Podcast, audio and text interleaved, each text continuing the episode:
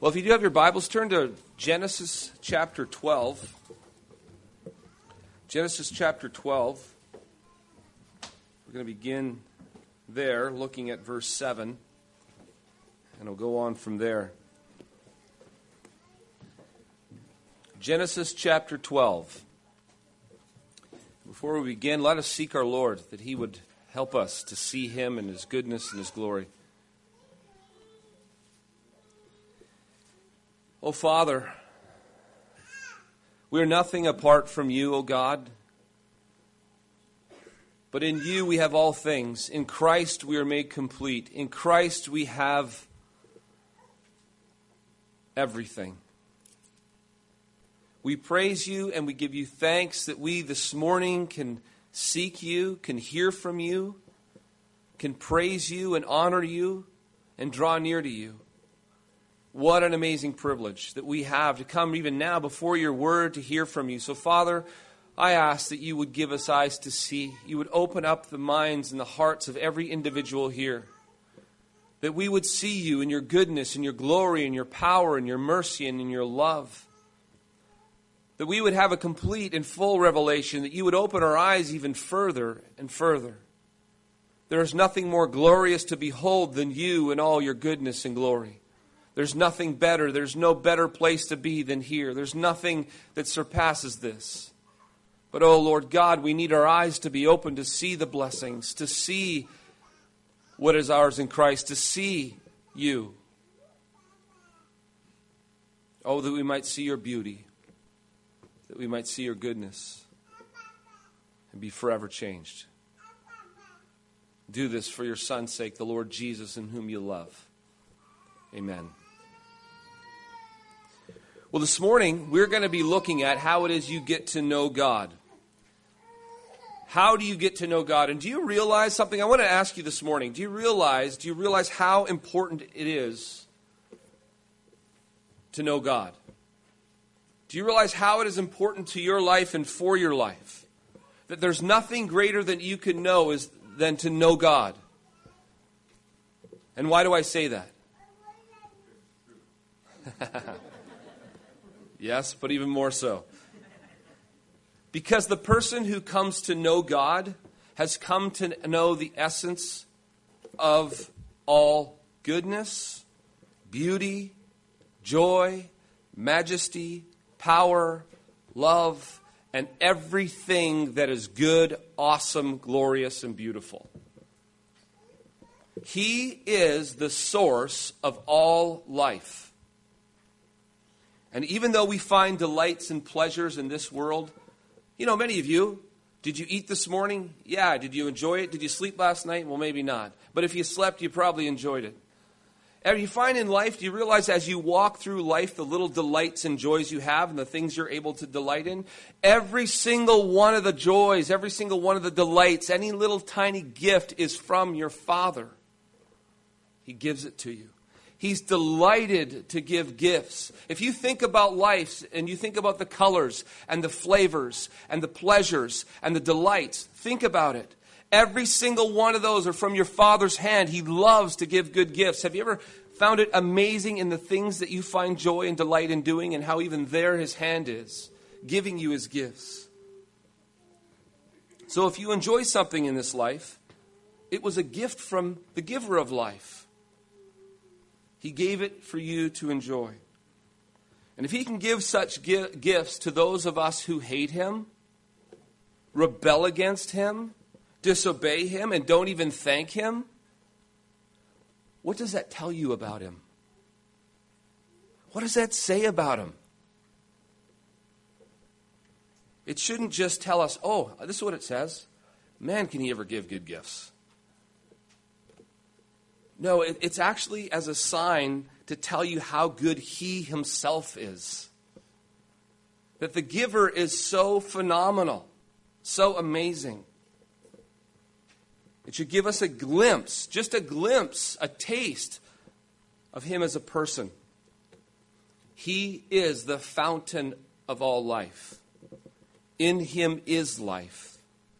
He is the source of all goodness. He is more beautiful than the most beautiful thing you could imagine in this world. Do you realize that if you ever see a glorious sunset or a marvelous, majestic mountain range, all you, and, you, and if you've ever been touched with a sense of awe and wonder, all you are seeing is in a glass dimly the glories and the goodness of God.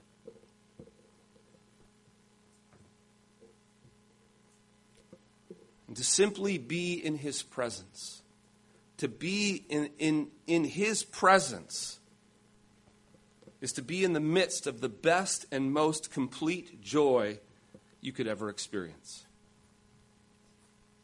So, knowing Him, not just knowing about Him, is the greatest treasure you could ever find. I guarantee you that if God will allow you, your mind to, eyes to see, He opens up your hearts and you behold Him, you will never be the same again. If you taste and see that the Lord is good, you will have tasted the choicest of delights. And His other gifts become constant reminders and pointers to His goodness and His glory. So this morning, we're going to talk about knowing God by experience. Knowing God by experience. And in, in, in, the book that we are reading, that we've given to you guys to read along with, Blackaby is making the argument that we come to know God by experience. We come to know Him, we, uh, sorry, we don't come to know Him simply by receiving a bunch of data about Him. And while it is definitely true that we do grow in our knowledge of Him, we, we only grow in that the deep knowledge, or really where it really gets us and it goes beyond just data points in the head, when it enters into our hearts and we see with the eyes of our hearts, and, and, and then we experience God, we know Him. And then as we go through life and we see him in life and we see his hand in our lives and his, we see his deliverance or his power or his grace or his strength or his wisdom in our lives, we come to know him. And while it's true, and as he t- talks about in this book, that we know him by experience, I want to add something to this. Because I want to add that we first come to know him by experiencing his revel- revelation. We need a revelation of him. And that precedes the experience of Him that we have later. So we don't just come to know God by experience in the events of life. We come to know Him by experiencing Him through revelation, and that first and foremost. And in order to show how this works itself out, we're going to look at the life of Abraham. He gave Abraham and Moses as the key examples. And so we're going to look at both of them and see how the, these things come together. Abraham knew God by revelation and by experience. That's the first thing we're going to see. And if you t- look at Genesis chapter 12, there you'll find out that the reason I say this is because in the experiencing uh, God book, even though it talks about Abraham, he talks later on about Abraham learning that God is Jehovah Jireh in the example of Isaac and giving him up to the Lord. The first thing God did is call Abraham and reveal himself to, to Abram at that time, Abram. In Genesis chapter 12, the Lord spoke to Abraham, and if God speaks to him, it is a, most, it is a powerful moment of revelation where he comes to know him.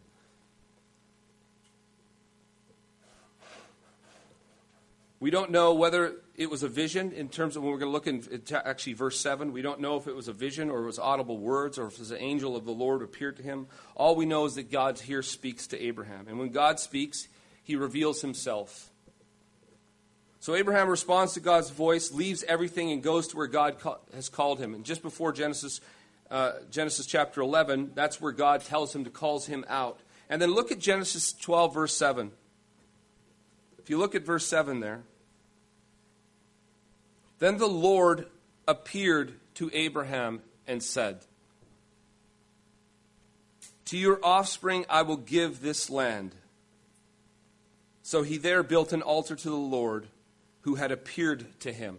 So here we know in, in chapter 11, God calls him, and we don't know, he speaks to him, and he calls him, and we don't know how it is he does that. If he appears to him, or another place, we're in chapter 17, Abraham has a vision, and in this vision, God speaks to him. But here in Genesis chapter 12, what happens? This is how God approaches Abraham. Then the Lord appeared to Abram and said, He spoke. So Abraham came to know God because God revealed himself to him, right? That's what happens. God reveals himself to him. That's how he comes to know him at the very first. And this truly was, as you could imagine, that would have been some experience. Like that's like if you hear were to hear the word of the Lord and it came audibly in the sense of from his actual voice and he appears to you, you encounter God in this way. Well, that's one doozy of an experience.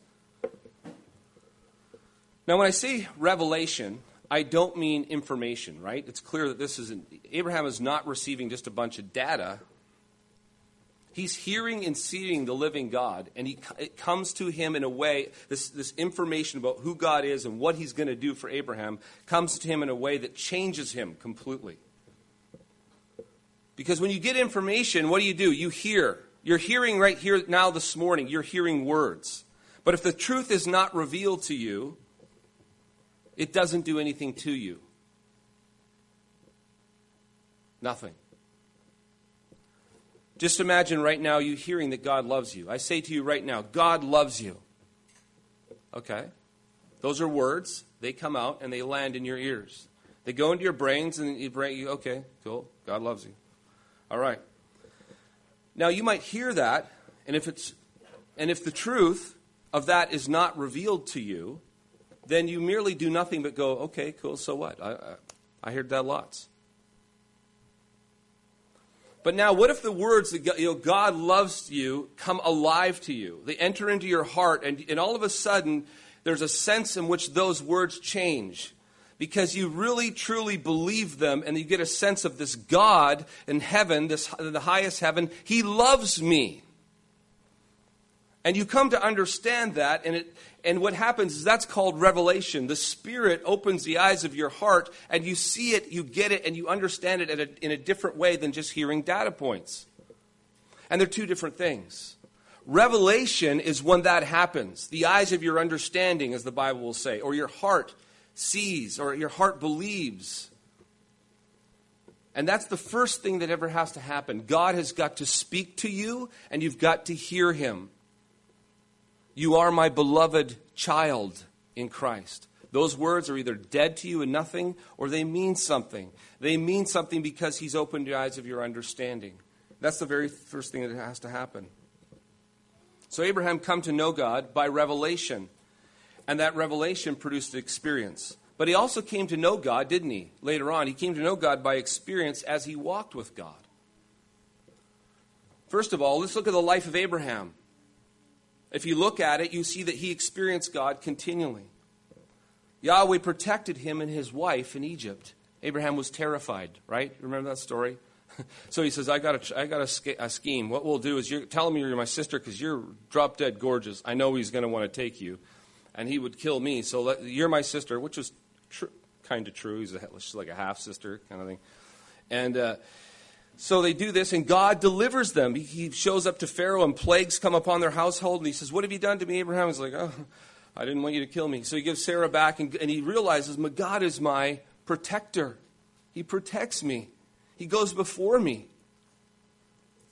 Then, he, after this, God gives five kings. Abraham's a pretty mighty man at this point. He's got a lot of stuff and a lot of people, and he gathers up his troops and he heads in. There's five kings that took out four kings of Sodom and Gomorrah and two other places. And then they captured, in the, in the process, captured Lot. And Abraham goes out to deliver Lot, and he takes on five kings and defeats them. This is pretty amazing stuff. He sees that God is his, his fortress, the one who goes before him and fights for him, and, and, and he's able to conquer his enemies. And then we know later on in the story that God gives him Isaac. He's 100 years old, and God gives him Isaac, this child of promise. God is the keeper of his word. He experiences this. And then what happens is God asks him to deliver Isaac up to him. And Abraham, by faith, goes and does this. He doesn't understand, but he knows God is good. He knows God's the keeper of his word. He knows God is faithful. He's experienced God in his life. He's come to know him. And, And in Hebrews, it says that Abraham actually believed that if, at the worst case scenario, God is going to raise him up from the dead. And so, what does God do? God provides. And then he names him Jehovah Jireh at that point the Lord my provider. Yahweh provides. In all these cases, and in more of Abraham's life as he lived life, Abraham came to know God through these experiences in his life as God proved himself to Abraham in many different ways. He didn't just sit there and says, "We got we have class from Monday to Friday, 8 a.m. till um, 4 p.m. and show up, and we're going to tell you a lot of stuff." No, you're going to walk with me, and you're going to find out some things about me. And as you do walk with me, I'm going to ask you to do some things, and they're going to seem crazy. Trust me, and you're going to see me show up. That's how it's going to work and you're going to experience God. In like manner, Moses. Moses knew God by revelation and experience as well. The same pattern we see.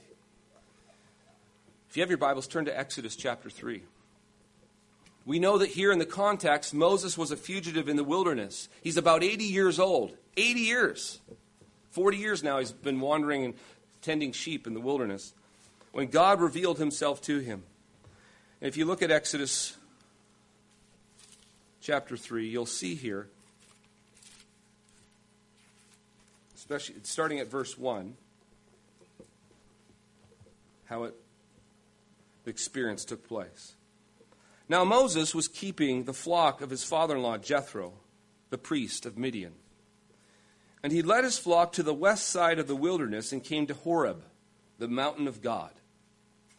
And the angel of the Lord appeared to him in a flame of fire out of the midst of the bush. He looked, and behold, the bush was burning. Yet it was not consumed. And Moses said, I will turn aside to see what great, this great sight. Why, why is this bush not burned? When the Lord saw that he turned aside to see, God called to him out of the bush, Moses, Moses. Every time I hear this, I, I think of the Ten Commandments of Charlton Heston back day when I saw that. the movie plays in my mind. And he said, Here I am. Then he said, Do not come near. Take off your sandals off your feet, for the place on which you are standing is holy ground. And then he said, I am the God of your father, the God of Abraham, the God of Isaac, the God of Jacob. And Moses hid his face, for he was afraid to look at God. No kidding. What an experience. Moses encounters the living God, and what happens here is God comes to him and reveals, opens Moses' eyes and helps him to see, and reveals himself to Moses. Bringing revelation, he sees the living God. He's like, oh no, and, and this is this is veiled glory. God says later to Moses, No man shall see my face and live. Why is that? Because I tell you, it's so awesome. It's so grand. It's so majestic. It's so beautiful. It's so glorious. It's so holy. It's so other. It's so powerful that I have to protect you from it. It cracks me up sometimes. You hear these people, these atheists said arguments of debating whether there's a God or not. Why doesn't he show up right now? And they, they talk all slanderously and you're like, oh man, you have no idea. One day you, you will see and you will melt like wax. It, it is just awesome. Now, one thing's clear here in this passage Moses came to know God, right? He came to know him. And it was because God revealed himself to him. It was through revelation. And in this revelation, when revelation comes, experience happens. When you see with your eyes, when, you, when he opens your eyes and you see him, and you know who he is, experience comes as a result of that. That would have been life transforming as God did this to Moses. Moses saw and heard from God in a way that none of us will on this planet. It was a unique experience, never to be had again. So, what happens first, though? This is important. The first thing that happens before Moses experiences God again later on is he has a revelation of God. he first of all encounters God, he sees God. And in the seeing of God, in the revelation of who he is, he is changed forever. He has this amazing experience. But then, beyond that, Moses, he was able, as he walks with God, he experiences God, doesn't he? Right away, he's telling him to go do something. So Moses goes and does what? He says, I want you to go and I want you to deliver my people. And he was able to see God do these powerful things through him, like turning the water to blood, the bringing of locusts, frogs, flies, and several other things in judgment upon Pharaoh and the, this grand, mighty nation of Egypt. Moses experienced God in some incredible ways as he walked with him. And then he experiences God in perhaps maybe one of the most powerful ways he just keeps one thing after another. Here he's, he's called to, to lead these people out, and he leads them out, and he call, he's called to lead them to the edge of a Red Sea.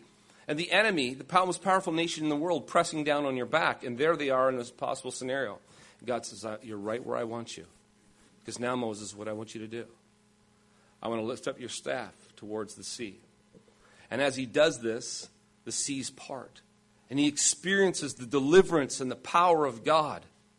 And they walk into a wilderness, a wilderness where there's no food, no wa- water. Oh, great, thanks, God. No food, no water. This is wonderful. A million or so people. Great.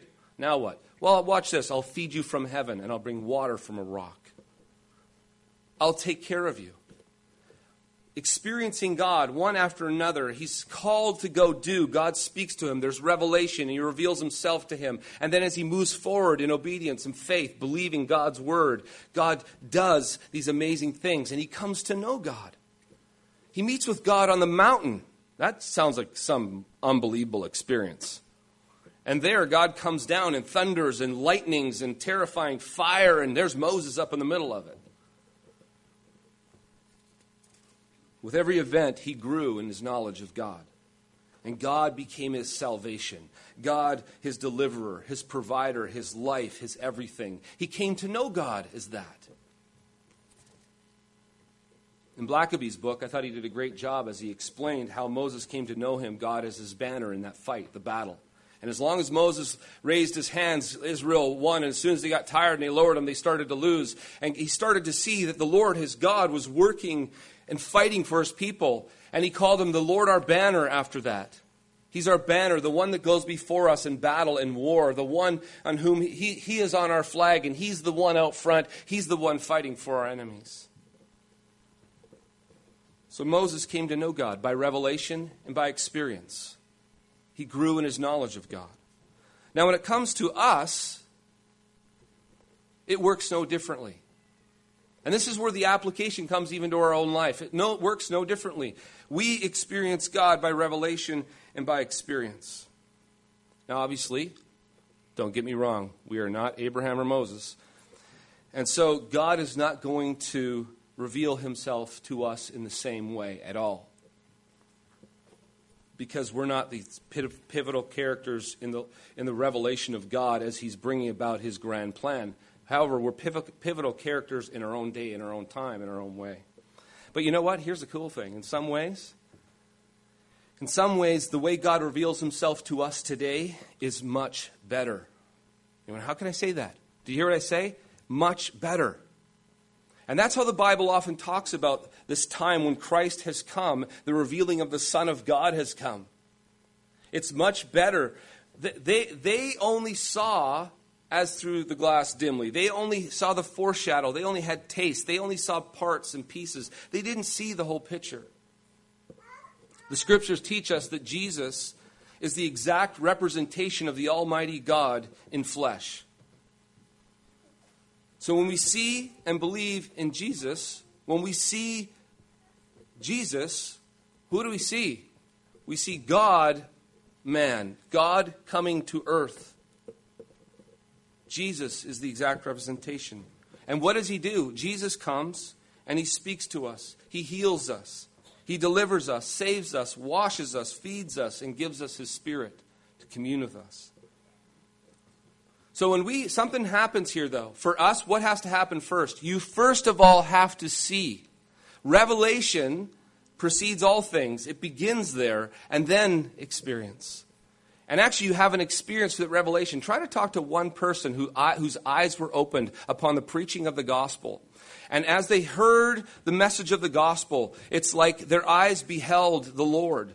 And they saw themselves, they saw the Lord. And, and then what happens is they believe, and upon believing, you find that they have this tremendous experience. Because God, by the Spirit, revealed to them the Lord Jesus Christ.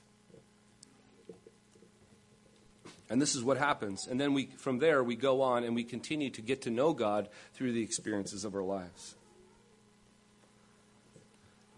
And here's it's a crazy thing. Right now, the way words work, words can come out. They go out and they enter into your brains right now.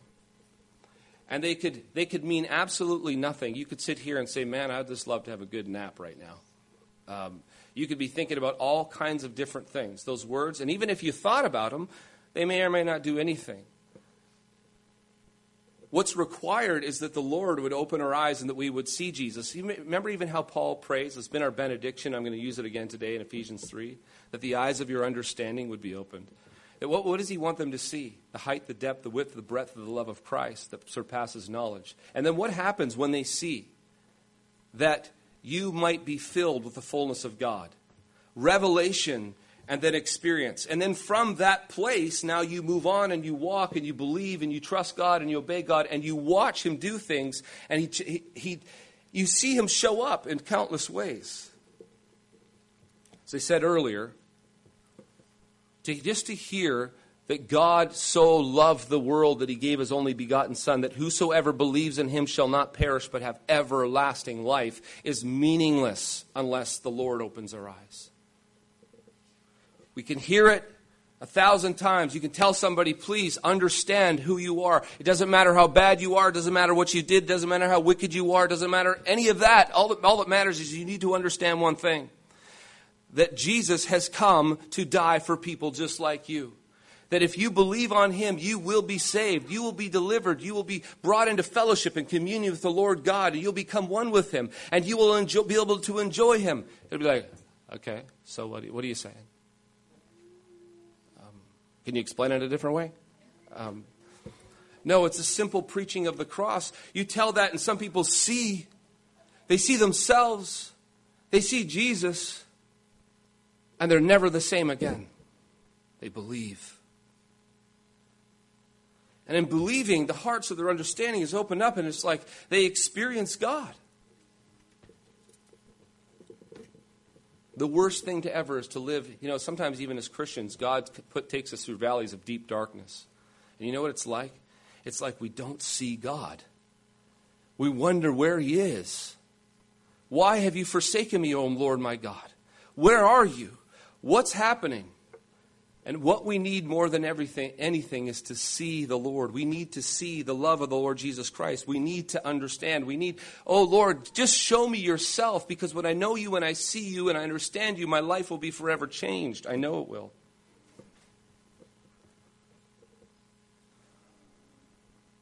I came across one of the greatest statements that just recently uh, in a book, and I think it reflects how this reality works in our hearts. And it went like this we will never have more passion for God than we understand that He has for us. We will never be more committed to God than our understanding of His commitment to us. In other words, the degree to which you love Him will be in proportion to the degree to which you believe He loves you. You know why this is? Because we are responders. We are people that we can't love until we've been loved. And so that's why we love. Why? Because He first loved us. You have to experience the revelation, the understanding, and the knowledge of His love. And when you know His love and are filled with His love, do you know what you want to do? Love. Because you've been loved. That experience and understanding of the revelation of God and who He is in Christ Jesus and what He's done for you changes your life when I'm convinced of His goodness, His love, and His grace in my life, and the reality of that sinks in, even when I'm disciplined by Him in life, I love Him back to the degree that I understand His love for me. So my experience of Him is relative to my true revelation of Him. And this is as it should be, because we are responders. Just think for a moment. If you think that God doesn't like you, you won't like Him much either. If you think that God's angry at you, you're going to have a little chip on your shoulder against Him as well. If we think Him to be some overbearing, mean, grumpy father, then we might tolerate living in His house. But we don't have much joy in His house. This is why our revelation of Him impacts our experience of Him. How do you understand Him? To show you how this works, let me ask, let me ask you a question. When you turn to God and approach Him after you've sinned and failed, do you see Him as the father and the prodigal son who runs out, runs to you, embraces you, kisses you, and hugs you and says, Oh, it's so good that you're back? Or do you see Him as cold, distant, uninterested, and in fact, quite angered. Arms folded,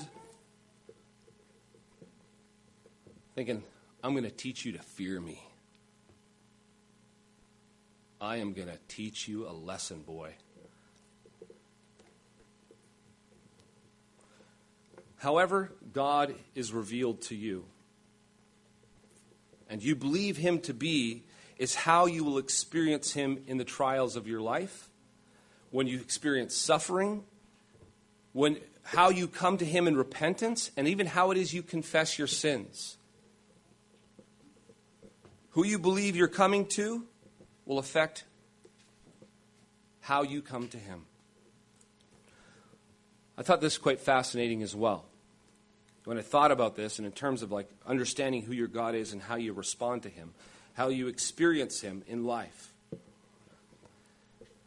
Do you think that David, when he danced before the Lord and made a uh, fool of himself before the Lord, what was he thinking about God? Like, who, who's he thinking he was doing this before?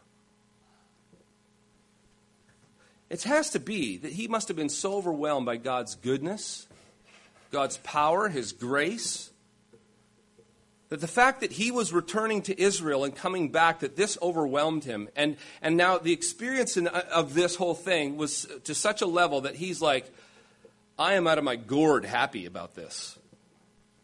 Because this isn't a guy just, just faking it. This is probably a good thing to do here. You know, do a little jig. Um, God's coming back into Israel. Um, you know, that's not how you, you think of, okay, wouldn't he think of him as this awesome sovereign power? It wasn't too long before that that they, he was on the cart thing and Uzzah Wuzza, you know, fell over and Uzzah touched it and, you know, and then the, they, they're so terrified that they sat the ark there for a while and weren't sure what to do. So he clearly understands that God is amazing and awesome and powerful, and you don't mess with him in, in that way. But clearly, if you read the Psalms, David delights in the Lord.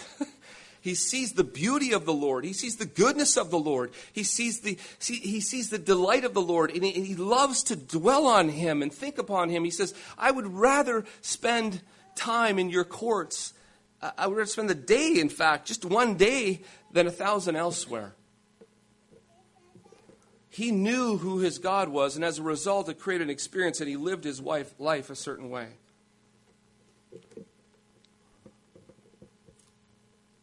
In like manner, as you, as you walk through life, you've probably, hopefully, if you walk with God, you'll come to see Him and understand Him and experience Him. And hopefully, you know and you become convinced that no, the Lord is my provider. He is my support. He's my comforter. He's my t- help in times of trouble. He's my wisdom. He's my strength. He's my all. If you've walked with the Lord, you've come to know Him better through experiences, experiencing Him in, in the midst of life, both through the hard times and the good. I'm sure I'm sure you have stories. I can tell. I, I was thinking of stories. And some of the things I couldn't. I couldn't think to tell new stories. You know, I've been here too long. I was like, man, I've heard that one a few times. Uh, you know, I heard that a few times. I'll forget it. There, there's a lot of things in our lives, a lot of times and places in our lives where we have come to know God because we go through a trial, we go through suffering, we go through some kind of experience, and we come to know Him as we've never come to know Him before. He truly, He is my comfort. Why? Because I was in deep sorrow and I cried out to Him and He met me. I experienced Him. Now you can put that on a chalkboard. He is your comfort. Cool. Cool. Comfort's cool. I like that. I mean nothing to you. Okay, go through a time when you desperately need comfort, and then you find Him to be your comfort. You will, you will understand that word differently forever. He is your portion. He is your provider. Have you ever been have you ever been to that point where you've been on the edge and you know what? Provision would be nice, but we have nothing. Have you been there scared? Have you been there crying out to God? Have you ever been there and by faith you trust Him and then what? He's my provider. Lord, you did it again. You provided. Have you ever been so weak that you cry out to Him and you find that His grace is sufficient for you? Now, when someone talks about His grace being sufficient, you no longer hear those words the same anymore. You experience God and you know Him to be true, and He's revealed Himself to you. We have plenty of stories, I'm sure. We could go around this church and hear the stories of God as your deliverer. How about your wisdom? Ever went into a situation where you were like, I have no idea. I have no God. I don't know what I'm going to say. I don't know what I'm going to do. I'm lost. Please have mercy. Grant me. And he, he shows up. He is my wisdom. Because no matter what we experience or what we go through, no matter how bad or difficult, one thing can never change, and that is who God is. He never changes. He is infinitely good. He's infinitely loving. He's infinitely merciful. He's infinitely powerful. He's infinitely wise. And because He is all powerful, all wise, and all good, He will be sure to make even the worst of things in our lives work out for good. So, when it comes to knowing God through experiences that prove this out to be true in our lives, then who, whatever we're in, wherever we're at, whatever it is we're going through, whatever situation you're in right now, no matter how hard, no matter how difficult, no matter how dark, do you know it does not change? God. And He is infinitely good. He's infinitely kind. He's infinitely wise. He's infinitely powerful. That doesn't change. And because of that, you can be absolutely confident and know for certain, know with all certainty that, Lord, you could, you could say to God, Lord God, I know you will deliver me. I know you will. I know you're going to work this out for good. I'm convinced of it. But you cannot say that, and you will not be convinced of that unless you know Him to be who He is. If you have a false view of God, if you have a false understanding of who He is, you will respond to it wrongly if you think God is angry at you, if you think he's, t- he's rejected you, or if he thinks he's pushed you away, or if he thinks he's, he's messing with you, you know? Do you like it when you get a flat tire? Do you like it when your car breaks down? Do you like it when everything in that day just seems to fall to pieces and apart? Where's God? Is he, is he just like messing with me? Is, that, is this some, some joke? Well, that's a lie. That's something we need to repent of. Oh Lord God, I was tempted to believe that you're not good. I was tempted to believe that you know, you're not powerful. Or, in fact, forget tempted. I believed. I was believing the lie. I believed that you were mean, that you're cruel, that you're messing with me. I believed that you were angry, and I believed that I, I'm just not good enough for you. That's what I believed. So the only way that you're going to know God is first by revelation, then by experience. Know him in the sense that the Bible talks about knowing. Know him in that Hebraic sense of knowing in your heart that he is, knowing what he's like. I pray this morning. This is the one prayer I pray for us, and I've been praying lately because you know what happens to me as I see the Lord high and lifted up, as I see His power, He gives me eyes to see, as I see His goodness, and I see His love, and I see His, I see His kindness, and I see His mercy, and I see His power, and I see His wisdom. Everything on earth and all the issues of earth and all the issues of life seem to fade and seem to disappear. Do you know what we need more than anything? We need to experience God by revelation and by the experiences of our lives. We need, we need to, he needs to open our eyes that we might see Him. Because right now, what do you see? Your problems? What do you see? Your difficulties? What do you see? Your struggles? What are you seeing? What are you looking at and seeing? Typically, the things in life that overwhelm you and overcome you are, are, are because you're staring at them. And they're big, and your God is small. You're not, you're not knowing who He is. So may we come to know God by experiencing Him through revelation and by the situations in life. And be able to declare His praises and delight in Him. And you should shout to the Lord, shout His praises because He's that good. Father, we thank you so much that you are enthroned on high. And I, I ask, Father, that you would give us eyes to see who you are in your goodness, your glory, your power, your wisdom, your mercy, and kindness, and your love. That, are, that we, would, we would see you and be overwhelmed. And we would live there. We keep meditating on you thinking about you, pondering you, delighting in you, praising you, worshiping you, lifting you up, and you would fill our hearts to overflowing as we experience you in both the revelation of you and the experiences in life we go through. Amen.